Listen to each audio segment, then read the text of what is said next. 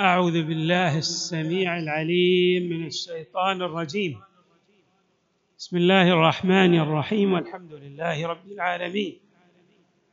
والصلاة والسلام على أشرف الخلق سيدنا ونبينا محمد وآله أجمعين الطيبين الطاهرين. قال الله تبارك وتعالى في القرآن الكريم إنما يريد الله ليذهب عنكم الرجس أهل البيت ويطهركم تطهيرا. صدق الله العلي العظيم.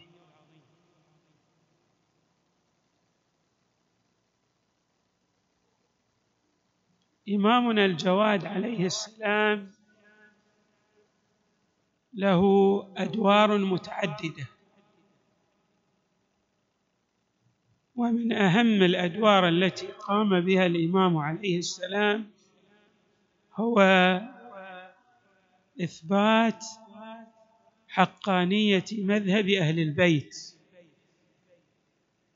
من خلال تبيان أن معرفة الحكم الشرعي الحقيقي الوارد في القرآن الكريم لا يصل إليه إلا من نص عليه النبي صلى الله عليه وآله. ولهذا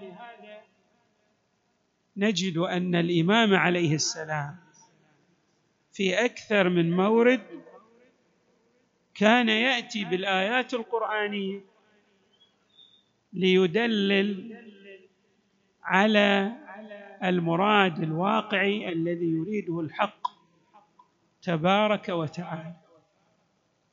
من أمثلة ذلك ما ورد عنه مثلا في قطع يد السارق. أبان الإمام عليه السلام أن المقدار الذي يقطع من يد السارق هو الأصابع فقط. ويبقى الكفان. ودلل على ذلك بقوله تعالى وأن المساجد لله فلا تدعوا مع الله أحد بمعنى أن من يريد أن يسجد لا بد أن يسجد على المساجد السبعة. وبين الإمام عليه السلام أيضا في موارد أخرى الجمع بين آيات القرآن الكريم بالنحو الذي يريده القرآن بمعنى أنك لا تستطيع أن تفقه القرآن من خلال الأخذ بظاهر آية واحدة وإنما تفهم ما يريده القرآن الكريم من خلال الجمع بين آيات القرآن الكريم من ناحية وما ورد عن المصطفى صلى الله عليه وآله بطرق معتبرة من ناحية ثانية. وإيضاح أهل البيت صلوات الله وسلامه عليهم أجمعين من ناحية ثالثة. إذن الإمام عليه السلام كان يدلل على المعنى الدقيق الذي ورد في قوله تعالى لا يمسه إلا المطهرون أي لا يصل إلى إدراك كنه القرآن في المراد من أحكامه التشريعية إلا من نص عليه النبي صلى الله عليه وآله وهم الأئمة من آل محمد.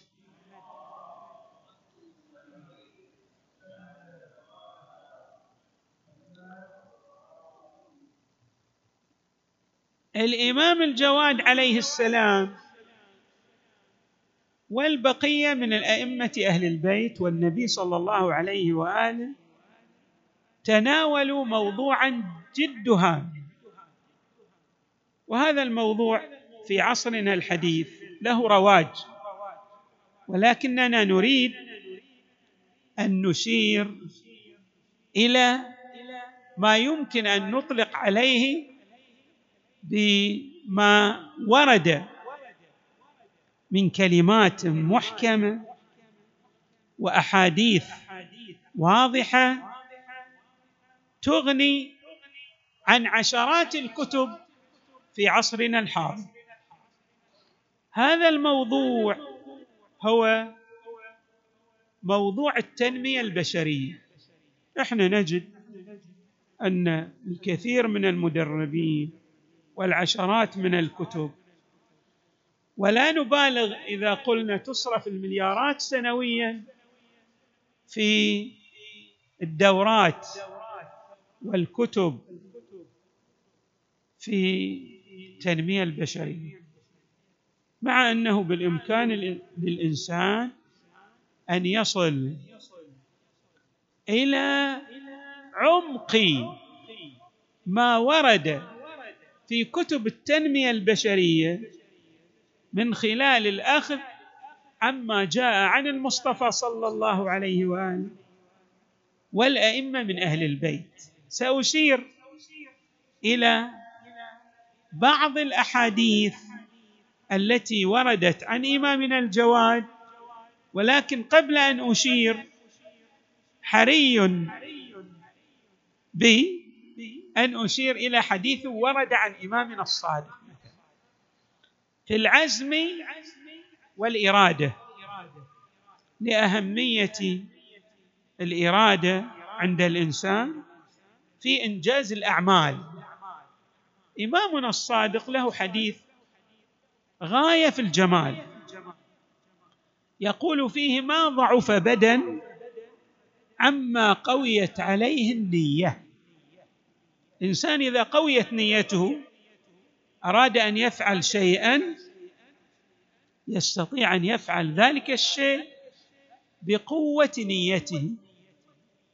ولذلك أنتم ترون الآن الانسان إذا أراد أن يسهر ليالي متعددة ويقوم بأعمال صعبة المنال لأنه ينوي ذلك فتراه بالرغم من تعبه ولكنه يسخر قدراته الجسدية في الوصول إلى ما يبتغيه الإمام عليه السلام يختصر لنا ذلك ما ضعف بدن عما قويت عليه النية.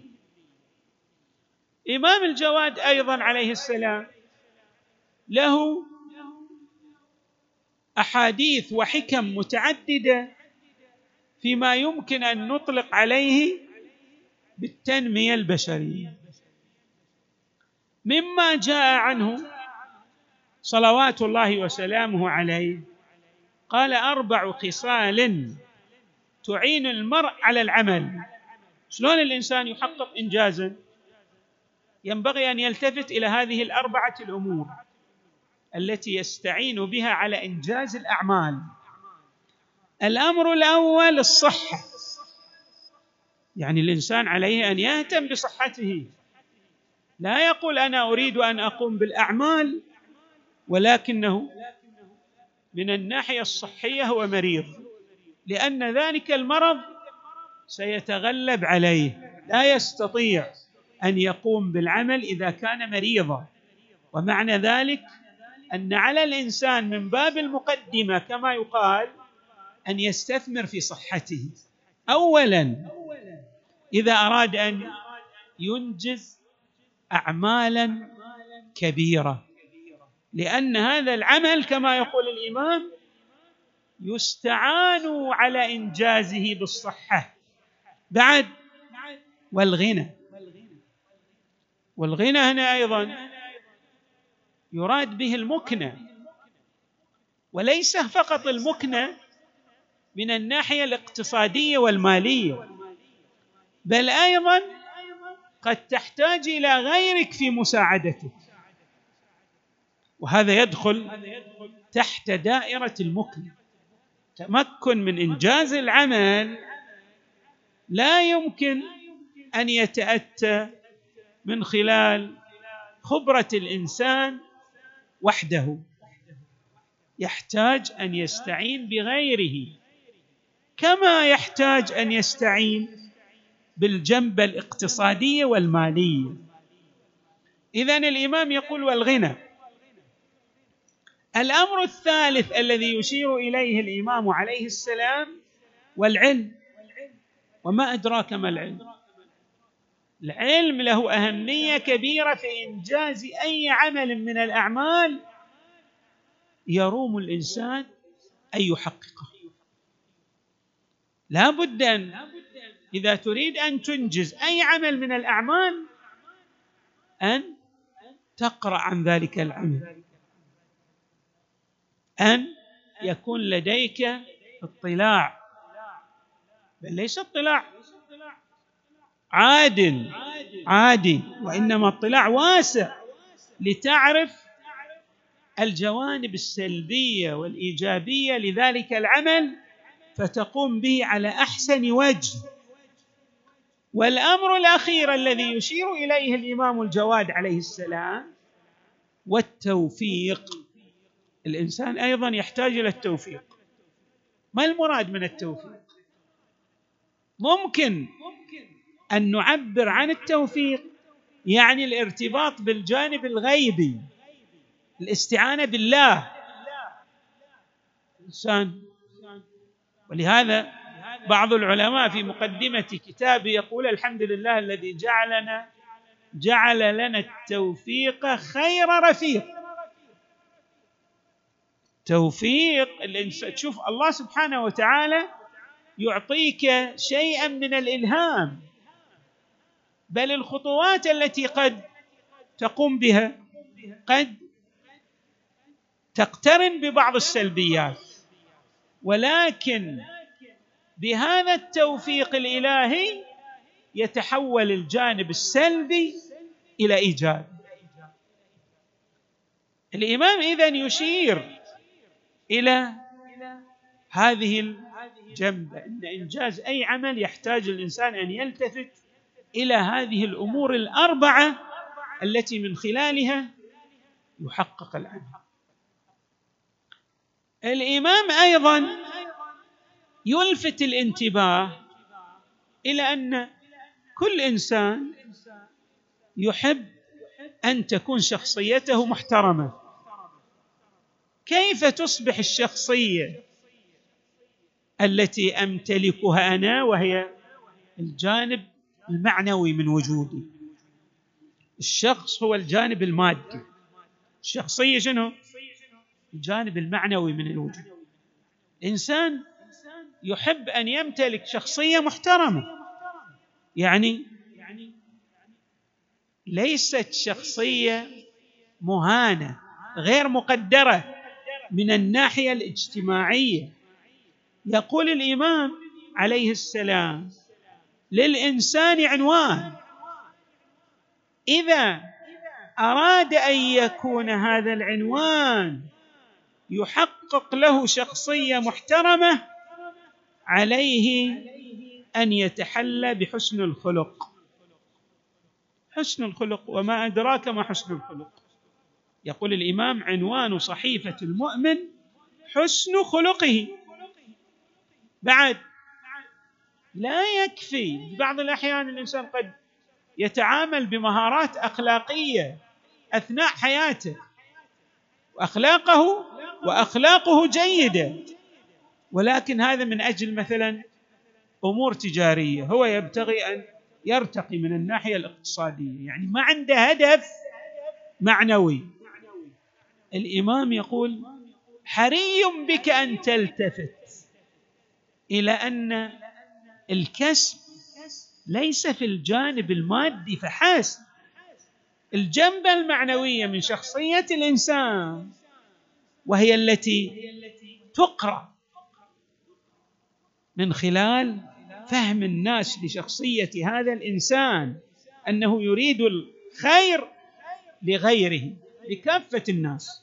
الامام يقول وعنوان صحيفة السعيد الذي يختم له بالحسنى من هو؟ حسن الثناء عليه. الناس يقولون هذا نعم الشخص هذا. نعم الشخص. كم كان يقوم به من أعمال الخير؟ ابان حياته. كم مثلا نصح للناس؟ كم أعطى من أمواله؟ كم ربى من أولاد تربية صالحة؟ وهلم جرى في الأمور الأخرى. هذا حسن الثناء على الإنسان جدها. حتى ورد في الروايات أن المؤمن إذا شهد في حقه أربعون شخصا يعني قال هؤلاء الأربعون مدحوه. وإن كان في واقعه غير ذلك ولكن من كرم الله تبارك وتعالى على الخلق إن الله تعالى يقبل شهادة الأربعين في هذا الشخص الذي اختلفت سيرته عن سريرته. الإنسان له سيرة وله سريرة. السيرة هي الأمر الخارجي. بس السريرة. الأمر الواقعي. يعني يمكن الإنسان أن يظهر للناس بمظهر غير واقعي. ولكن إذا أثنى عليه الخلق حتى وإن كان هذا الثناء لا ينم عن الواقع من كرم الله الله يغفر لهذا الإنسان ويتجاوز عما صدر عنه من سوء. أيضا الامام عليه السلام يفصح لنا عن جنبه جد هم في شخصية الإنسان. فيقول الشخصيه هذه تحتاج إلى روافد كي تصبح متكاملة. من أهم تلكم الروافد الجانب الديني فيقول الإمام عز الإنسان في دينه. الدين عز. والإنسان يحتاج إلى ثروة. أهم ثروة يكتسبها الإنسان ما هي؟ يقول الإمام والعلم كنز. إذا أنت تريد أن يكون لديك يكون لديك كنز لا ينفد. عليك أن تلتفت إلى الجانب العلمي في شخصيتك يعني يصبح لديك علم في جانب يحتاج إليه الناس. ولذلك تشوف أصحاب التخصصات الذين يبذلون قصارى الجهد في أن يصبح رقما في حقل علمي محدد. جميع الناس يحتاجون إليه. مثل أصحاب المهارات والصنع والصناعات. الحداد الماهر السباك الماهر الكهربائي الماهر. كون الإنسان يتقن صنعه يحصل على علم بدقائق تلك الصنعة هذا يكتسب كنزا. وهذا الكنز يفيده أينما ذهب. أيضا يشير الامام إلى جنبه جد هامة في تألق شخصية الإنسان. هذه الجنبة يقول والصمت نور. بعض الناس تجد عنده ثرثرة بأمور غير مفيدة دائما يهرف بعد بما لا يعرف. ليس من أصحاب التخصص حتى يتحدث ولكن تجده يتحدث في كل مجال. ولذلك يعني تجد أن الكثير من الخلق من الناس لا يرتاح إليه لأنه يعرف كثرة ثرثرته. الإمام يشير إلى أنك إذا لم تكن تعرف شيئا عليك أن تتخذ الصمت درعا تتدرع به. لا تتحدث. وحتى إذا كنت تعرف بعض الروايات كفى بالمرء جهلا أن يحدث الناس بكل ما يعرفه. في بعض الحقائق العلمية شخصيات الناس لا تصل إليها. فأنت ليس جميع ما تعرفه تتحدث به للناس. لا. هناك أمور تحتاج إلى عشرات المقدمات كي يستوعبها سائر الناس. فلو حدث الناس بأمور وهم ليسوا بتلك ال... يعني لم يصلوا إلى تلك المرتبة من الأهلية لإدراك تلكم الحقائق فتجر على نفسك على نفسك ماذا؟ الملامة. فحري بك أن ماذا؟ أن تصمت.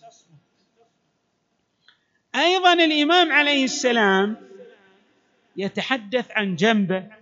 جد هم.